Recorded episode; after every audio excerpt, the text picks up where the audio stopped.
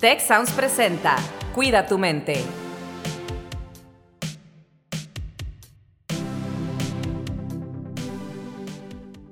Hola, ¿qué tal? Mi nombre es Carlos Ordóñez y les doy la más cordial bienvenida a un episodio más de su podcast Cuida tu mente. Y como de costumbre me, me acompaña Rosalinda Ballesteros. Rosalinda, ¿cómo estás el día de hoy? Hola, ¿qué tal Carlos? Pues yo muy contenta porque estamos grabando el día de hoy desde una cabina de Tech Sounds en eh, Inc., en el Festival de Emprendimiento de Inc. Monterrey. Y precisamente tenemos la oportunidad el día de hoy, además de tener un súper tema que es cómo cerrar ciclos y despedir el año de manera positiva, pues tenemos una invitada de lujo que viene justamente aquí a Inc. y tuvimos la fortuna aquí de coincidir, Mariana Plata, psicoterapeuta y educadora, que nos visita desde Panamá aquí en el festival. Bienvenida Mariana, ¿cómo estás? Muchísimas gracias. Muy, muy contenta de estar aquí compartiendo con ustedes hoy. Pues importada directamente desde Panamá. Bienvenida a Inc. Monterrey, el festival más grande, el festival de emprendimiento más grande de América Latina, donde también está presente el bienestar. Muy bien, Mariana, pues empezamos contigo para hablar de este tema. Estamos cerrando ya este año 2023, que no sé ustedes, pero a mí se me ha ido rapidísimo. Y pues una de las cosas importantes es cómo cerramos este año y cómo le hacemos para cerrar pues de manera positiva, como para llevarnos herramientas o buenas memorias o manejar cosas, todo lo bueno y lo malo, los ups and downs de la vida. Sí, sí. Eh, yo creo que los cierres de año siempre son una oportunidad para reflexionar. Y aquí quiero como abrir un espacio también para reconocer que nuestros tiempos internos, nuestros tiempos emocionales pueden ser un poquito diferentes a los tiempos cronológicos que estamos manejando. ¿A qué me refiero con esto? Que muchas veces creo que los cierres de año pueden ser una invitación para empezar a reflexionar, pero me encantaría también invitar a quienes nos están escuchando a no tener la presión de que el dis- 31 de diciembre del 2023 ya tienen que haber cerrado su año, ya tienen que haber quedado como limpiecitos de los duelos, las tristezas, lo que no se logró, porque, porque en realidad los tiempos internos no siempre son así. Entonces quería empezar por ahí porque esto, y es lo que usualmente veo con muchas personas que acompaño emocionalmente, que esto se puede alargar hasta febrero del año siguiente, marzo del año siguiente y no pasa absolutamente nada. Creo que es, eh, sería lindo que empezáramos como a ver el cierre de año casi como un periodo de transición y así es como me gusta verlo, como una transición hacia lo que viene. Entonces creo que siempre los, los diciembre son una invitación para como empezar a hacer sentido de con qué nos quedamos del año, qué agradecemos del año, qué queremos para el otro año, qué fantaseamos, qué, qué, qué cosas nos quedaron por, por vivir o por sentir. Y siempre nos pueden dar esa oportunidad para hacer eso. Y es que el cierre del año, como vamos a decir pretexto para hablar del tema del cerrar ciclos, también, por ejemplo, en las empresas significa el cierre de un año de objetivos o el cierre de un año fiscal. En educación, por ejemplo, en nuestro caso, en las comunidades educativas del TEC, de TEC Milenio, significa también el cierre del periodo académico y a lo mejor el siguiente periodo, pues ya no vas a ver a los mismos compañeros, compañeras, porque vas a llevar cursos distintos o te vas a ir a hacer una estancia en una empresa, otras cosas, ¿no? Entonces, a lo mejor son periodos que por su misma naturaleza nos pueden invitar a esta reflexión y también son periodos donde la gente puede sentir como cierta presión de actuar de cierta manera, ¿no? Entonces, creo que aquí también el tema de cómo nos cuidamos también ante todas las situaciones de alto nivel de estrés en el cierre del año, ¿no? El tema del autocuidado es importante. Me gustó mucho cómo lo ponías eh, en el tema de decir, es una invitación, ¿no? Y esa invitación, pues tal vez debe también extenderse al autocuidado, ¿no? Sí, sí, totalmente, porque también no sé si no sé si en México pasa esto, pero en Panamá el- los meses de noviembre y diciembre se viven y se sienten como si fuera un solo mes, Mm. eh, porque nosotros tenemos fiestas patrias los, en, en noviembre y tenemos las fiestas de fin de año en diciembre y la ciudad pues colapsa, no todo el mundo sale a la calle a comprar regalos, el tráfico, etcétera. Y yo creo que a veces hay tanto pasando como afuera que nos cuesta como conectarnos con lo que está pasando adentro, ¿no? Nos cuesta conectarnos con eh, ¿qué evocan, por ejemplo, las fiestas de fin de año para mí? ¿Qué evocan los, los cierres de semestre para mí si soy estudiante? ¿Qué evoca que ya no voy a estar de repente en primer año, sino que voy a estar en segundo año? ¿Qué evoca que voy a estar moviéndome hacia mi último año de universidad? Entonces creo que los cierres, aparte de ser cierres de año, eh, pueden como darnos este primer como pantallazo para ir un poco reconociendo dónde estamos hoy en día, qué estamos dejando atrás y hacia dónde nos estamos moviendo y más importante aún, cómo eso nos está haciendo sentir. Porque yo creo que a veces, justamente cuando hay mucho ruido pasando afuera, nos cuesta un poco como extendernos ese permiso de sentir diferentes emociones. Siento la tristeza, siento la alegría, siento la emoción, siento la nostalgia. Y yo creo que esa sería como mi principal invitación al reconocer estos cierres de año, también reconocer qué emociones están apareciendo y tener la valentía de ser honestas y honestos con nosotros mismos sobre esas emociones. Me da un poco de miedo quizás, me da un poco de tristeza dejar esto, me da mucha emoción y, eh, quizás cambiarme de grupo el próximo año y eso me hace sentir culpa porque ya no voy a estar con mis amigos y debería entonces estar tan contenta porque me voy a ir. O sea, hay, los seres humanos somos complejos y yo creo que es importante como abrazar esa complejidad emocional que podríamos estar sintiendo. Fíjate que se me hace bien interesante esto que nos compartes. Escuchándote estoy recordando muchos momentos. Por ejemplo, Rose, te acordarás cuando Alex Tarriba, que estuvo con nosotros en el podcast también, nos acompañaba y ella era estudiante en ese momento y era parte aquí del equipo.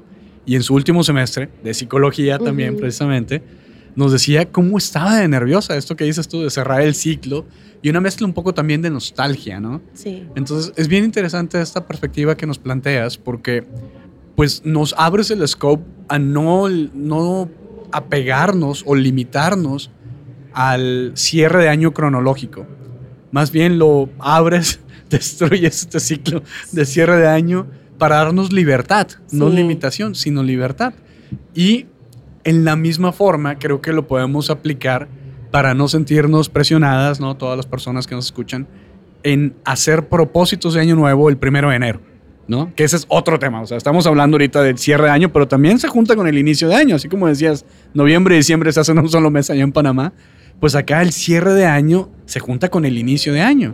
Y así como estás cerrando ciclos, también estás con la presión de, oye, ¿cuál es mi propósito de año nuevo? ¿Qué voy a hacer este año nuevo? Pero creo que aplica lo mismo que nos estás compartiendo. ¿no? Por supuesto que sí, por supuesto. Y ahorita que lo mencionabas, Carlos, estaba pensando como a mí siempre me parece surreal. Por ejemplo, no estoy segura qué día de la semana cae el 31 y el primero este año, pero digamos que cae un lunes y un martes. Y yo lo veo así, un lunes ya estás en el 2023 y un martes estás en el 2024 y hay toda esta presión de que ya el martes tienes que ser una persona nueva, tienes que tener metas nuevas, tienes que tener emociones nuevas, tienes que alcanzar. Y yo digo, ¿en, en quién, en su sano juicio, se pondría esa presión en cualquier otro día del año, ¿no? Entonces, verlo desde, desde este punto como de semanas, y me encanta esto que, que, estás invitando, o estamos un poco hablando el día de hoy, de estas metas que a veces nos ponemos, que la idea aquí no es... Em, decir, bueno, ya no tengo que tener metas ni nada de esto. Si están saliendo y están, están naciendo de manera natural, pues genial. Y a la vez, yo soy muy fan de la frase a la vez, y a la vez darnos chance de que somos personas que estamos en constante crecimiento y en constante desarrollo y en constante movimiento. Y así mismo como no le pediríamos, por ejemplo, a un niño que un lunes aprenda a leer, eh, que sepa leer solamente en español y que ya el martes sepa leer en inglés, ¿por qué nos pondríamos presión con metas tan rígidas y tan como tan binarias con nosotros mismos, no? Por supuesto, y es completamente arbitraria la fecha, ¿no? O sea, y hay, hay, ciertas fechas del año que son así, ¿no? O sea, si vemos todo el calendario de ciertos, o como en tu cumpleaños, ¿verdad? O sea, cierras y abres un, un, ciclo y agradeces el año que termina y el año que empieza, pero a lo mejor en ese momento, como bien dices, pues no estás lista para, para plantearte nuevas cosas, nuevas metas. Dijiste algo hace eh, unos minutos que a mí me, me gustó mucho y es que también es una invitación a agradecer lo que ha pasado hasta ahora, ¿no? Y una de las cosas que pues estemos donde estemos y en este periodo que sí hay ciertas cosas que pues definitivamente terminan como estos ciclos académicos, estos ciclos de desempeño, los años fiscales, lo que tú quieras, ¿no? Eh, ¿Qué rituales podemos recomendar? Además de la gratitud, que la gratitud yo aquí en el podcast siempre digo que es una de mis, de mis eh, pues actividades favoritas, de mis emociones, fortalezas, el ser agradecido. Siempre digo que mi abuelita decía que había que irse a dormir agradecido. Y ahora tenemos mucha evidencia en, temas de investigación de los beneficios que tiene la gratitud, ¿no? Cómo te cambia la forma de ver el mundo, pero además de la gratitud, ¿qué más? Ah, voy a, antes de contestar eso, Rosalina, em, me encanta que traes la gratitud, porque la gratitud, yo siempre digo que es prima hermana de la alegría. Mientras más agradecidas y agradecidos somos, más alegres somos. Y mientras más alegres somos, más agradecidas y agradecidos somos. Entonces, ese es como un pequeño tip por si alguien quiere, de repente en sus motivaciones del 2024 es tener más alegría. La gratitud podría ser un buen lugar donde iniciar, empezar a reconocer como esas esos pequeños, pequeños grandes momentos que nos pasan diariamente por los cuales podemos sentir mucha gratitud. Y en temas de rituales, yo soy muy fanática de hacer, por ejemplo, yo soy una persona muy experiencial y a lo que me refiero con esto es como, a mí me encanta hacer como un gran evento de algo súper pequeño. Ir a tomarme un café, me encanta hacer un gran evento de eso. Escuchar un nuevo vinilo que me compré, me encanta hacer un gran evento de eso. No es diferente cerrar ciclos o cerrar años. Me gusta, por ejemplo, hacer una cena de retrospectiva. Em, y, en este sentido, una cena y me visto bien y, voy a un lugar súper rico que me encanta o me preparo algo rico en la casa. O sea, hacer algo muy como experiencial de eso. Y me gusta hacer esta retrospectiva como para agradecer y para reconocer todo lo que este año me ha traído. Estrategias que yo uso, por ejemplo, yo soy mucho de tomar fotos. Entonces yo en mi álbum tengo fotos de, todo y me gusta irme por las fotos y decir como, ay, mira todo esto que hice y lo que logré y mira estas personas con quienes conecté y mira este podcast que pude grabar en el TEC, con el TEC, en el link de Monterrey o cosas así. Todos esos esos micromomentos me dan oportunidad y hay algo que sí pasa, o sea, a nivel neurológico y a nivel interno cuando sentimos gratitud y lo decimos en voz alta. Y decimos, wow, me siento súper agradecida que este año tuve la oportunidad de, por ejemplo, eh, para los estudiantes que nos están escuchando, de, de tener esta clase con un muy buen amigo, una muy buena amiga mía que tuvo oportunidad de ir a este evento, que tuvo oportunidad de de repente trabajar en áreas de mi vida que ya desde el 2022 yo quería que el 2023 tuviese oportunidad de hacerlo. Yo soy muy fanática también de hacer mucho journaling. Este, yo tengo un club de journaling, se llama Acompañar, y en el mismo nos reunimos mensualmente para reflexionar en comunidad un poquito de diferentes temas pero en particular este tema de los cierres de año a mí me encanta hacer journaling. Yo, este puede ser un pequeño ejercicio, una pequeña eh, práctica que de repente las personas que nos escuchan pueden hacer y lo buscan en Google como la rueda de la vida, que es una rueda que sale en muchas áreas, sale salud, pareja, trabajo, etcétera. Y a mí me encanta usar esa rueda para hacer journaling. Entonces yo de repente la, la uso, la busco y veo cuál es el área a la que más energía le dediqué en este año. Entonces eso cómo me hace sentir, por qué creo que esta área se llevó tanta de mi energía. Y de repente, y pasa casi de manera inmediata que yo veo la rueda y hay un área que digo, esta área no se llevó tanto y esta área es en la que yo me quiero enfocar el próximo año. Entonces eso también, esa rueda de la vida no solo me da chance de agradecer por lo que ha pasado, sino también de fantasear con lo que quiero y de fantasear en el área de mi vida en la que me quiero en la que le quiero dedicar energía, en la que le quiero dedicar tiempo, en la que me quiero enfocar el próximo año, porque también es importante reconocer que nuestra energía es limitada y no podemos hacerlo todo todo el año al mismo tiempo, ¿no? Claro, está maravilloso y déjame te interrumpo porque una de mis investigaciones favoritas sobre el tema, por ejemplo, de psicología positiva es justamente la de James Pennebaker en temas de cómo escribir diarios o hacer journaling para diferentes cosas, ¿no? O sea, para agradecer, para Sí. descubrir quién eres, para descubrir qué quieres, para deshacerte también mentalmente de las cosas difíciles y complejas que también nos suceden. Entonces me encanta, ya llevamos dos, el- la gratitud y el, y el journal. Y yo regalo muchas veces justamente en Navidad, Sí. en esta época de eh, libretas para, hacer, para hacer esto, ¿verdad? Entonces me encanta la recomendación. Fíjate que me voy a regresar a algo que mencionaste en, en tu primer comentario, porque se me hizo también súper interesante. Y son dos cosas en realidad. Una, lo que relacionábamos con esto que mencionabas de el cierre de año, a lo mejor que ya vas a cerrar tu semestre, terminar tu carrera. Y eso, una perspectiva que mencionaste como estudiante. Ujú. Pero creo que también la viven los padres, las madres de familia, con Mm. sus hijos, sus hijas. Están Claro. cerrando un ciclo y pues son distintos grados académicos, ¿no? Desde la primaria y que pueden estar cerrando y vas viendo que tu hijo se hace grande, ¿no? Entonces como que te llega también esa nostalgia. Entonces eh, ese es un tema ahí que también como, como padres, madres pueden lidiar con eso. Y lo otro que me llamó muchísimo la atención es que mencionabas que noviembre y diciembre eh, pues es de mucho ruido, decías Ujú. y que a veces eso no te permite pues como que tener tiempo contigo y estar contigo misma. Pero me quedé pensando, a lo mejor noviembre y diciembre es excepcionalmente ruidoso por las fiestas y todo eso, pero tenemos ruido todo el año Mm. y muchas veces durante el año ese ruido, que no es necesariamente relacionado a las fiestas, obviamente, de sembrinas, pero ese ruido que hay en el mundo, pues también a veces lo buscamos porque no queremos ir Claro. a ese punto de silencio, de autoconocimiento, porque hay algo ahí que a lo mejor no queremos encontrar o que estamos evadiendo. Entonces quería regresar un poquito, dos puntos muy Sí, distintos, sí.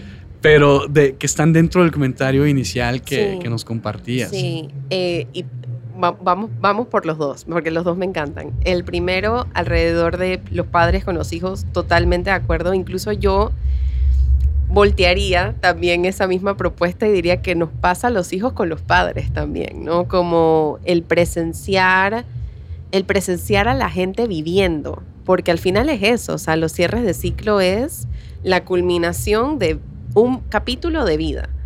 Y sí es cierto que puede evocar muchísima nostalgia y puede incluso hasta ser agridulce, porque por un lado estoy contenta que mi hija o mi hijo ya está, quizás ya no necesita tanta de mi ayuda en las tareas o no necesita, es más autónomo, es más, es más independiente.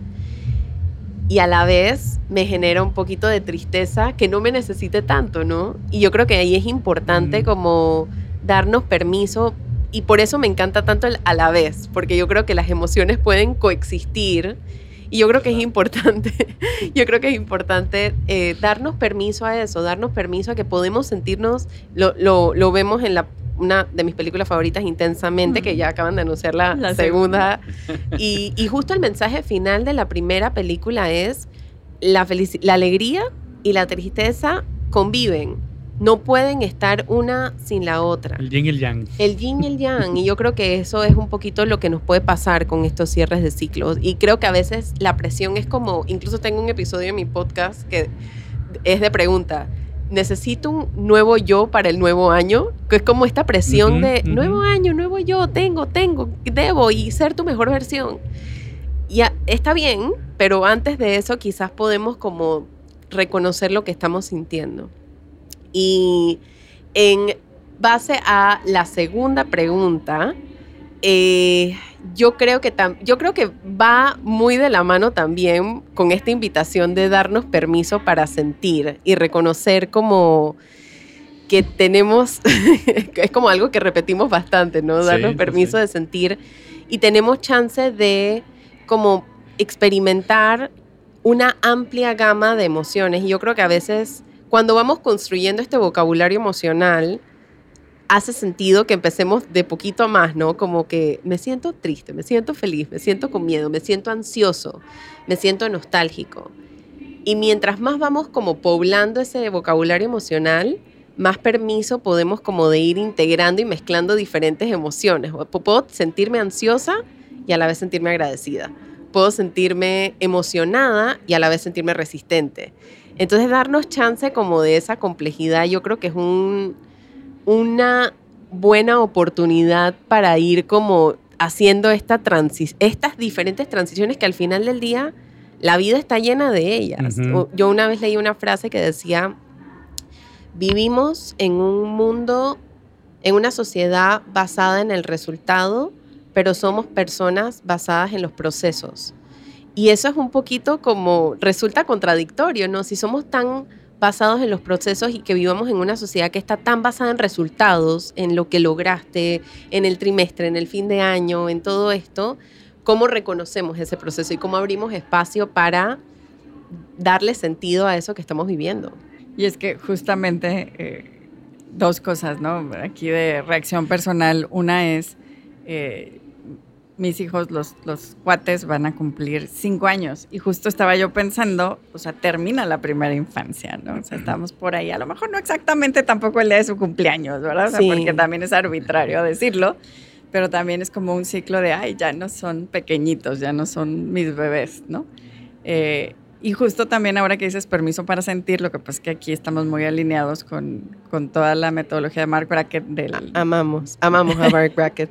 Sí. Sí, sí, sí. Entonces, bueno, pues también, este, bueno, ya aquí hablando de los hijos adolescentes, pues en la Prepa Tech lleva toda esta metodología de, de ruler, de, de Mark Brackett, es. que siempre recomendamos, Carlos y yo, aquí en el podcast también, pues que la gente se acerque al libro, al app, a todos los recursos que tiene, este, pues, eh, para, para este método, ¿no? Que, que es muy real decir, los seres humanos sentimos emociones todo el tiempo y todas las emociones son valiosas, son información, son acciones que debemos tomar y quien decide qué acción tomar, pues somos nosotros por la influencia a lo mejor de nuestro ambiente, pero también por la decisión y justamente esta educación emocional que podemos tener de cómo conviven todas las emociones al mismo tiempo y cómo conviven en este cierre de ciclo, ¿verdad? También, por ejemplo, que son periodos que a lo mejor hay cierta ansiedad, ¿no? También, y ahora lo mencionaste, eh, que, que puede haber esta cierta ansiedad por no saber qué sigue, ¿no? ¿Qué sigue cuando termina eh, La este ciclo? incertidumbre, la incertidumbre es parte de la vida. Yo creo que a veces nos cuesta como aceptar y a- aprovechando que estamos en un festival de innovación y de emprendimiento y tecnología, yo creo que los avances tecnológicos definitivamente que nos abren las puertas a muchas cosas, a, a muchísima, muchísima innovación y a la vez creo que a veces nos pueden dar como la ilusión de control, ¿no? Como nos yo controlo quién ve ciertas cosas cuando las subo en redes sociales, yo controlo quién ve mis Mm. mensajes, cuándo los ve, a qué hora los ve, yo controlo cuándo salen los correos. Entonces nos da tanta ilusión de control y nos creemos ese cuento de que podemos controlar las cosas y la realidad es que no podemos controlar nada. Lo único a lo que tenemos acceso es el aquí y el ahora.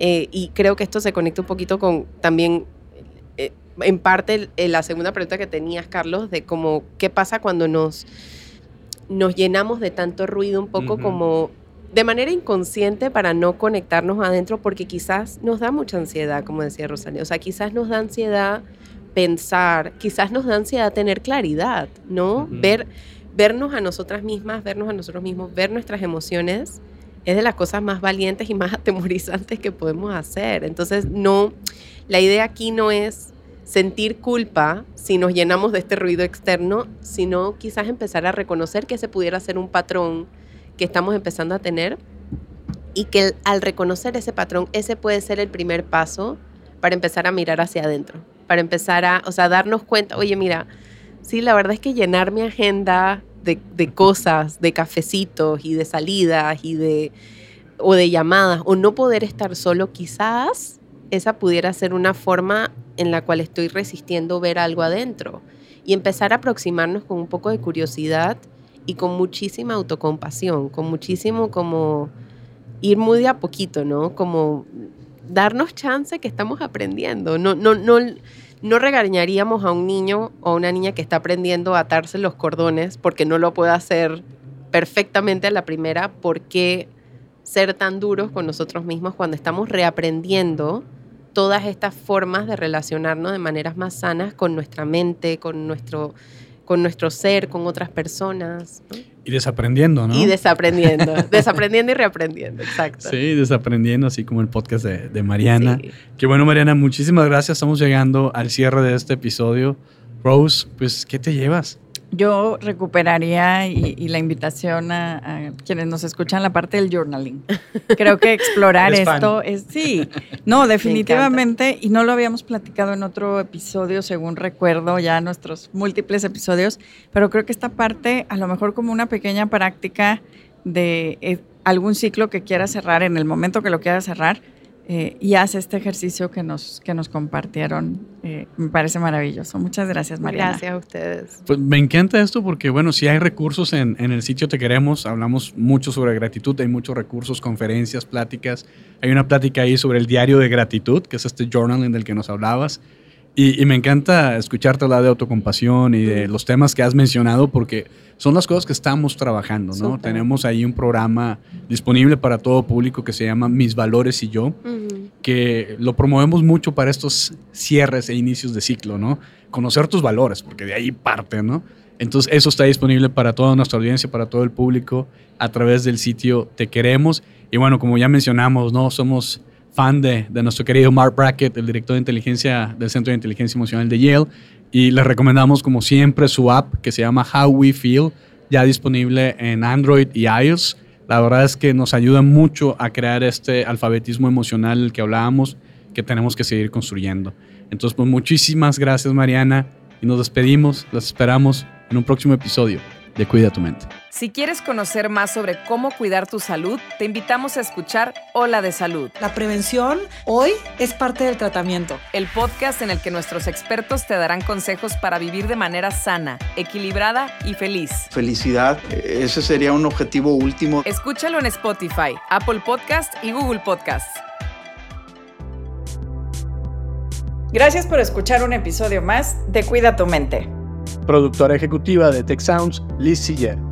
Productora de Cuida tu Mente, Itzel Escareño. Anfitriones, Carlos Ordóñez y Rosalinda Ballesteros. Postproducción, Max Pérez y Marcelo Segura. Les invitamos a escuchar el siguiente episodio de Cuida tu Mente y el resto de los programas de Tech Sounds en Spotify, Apple Podcasts, Google Podcast, Amazon Podcast y tech.mx diagonal tech-sounds.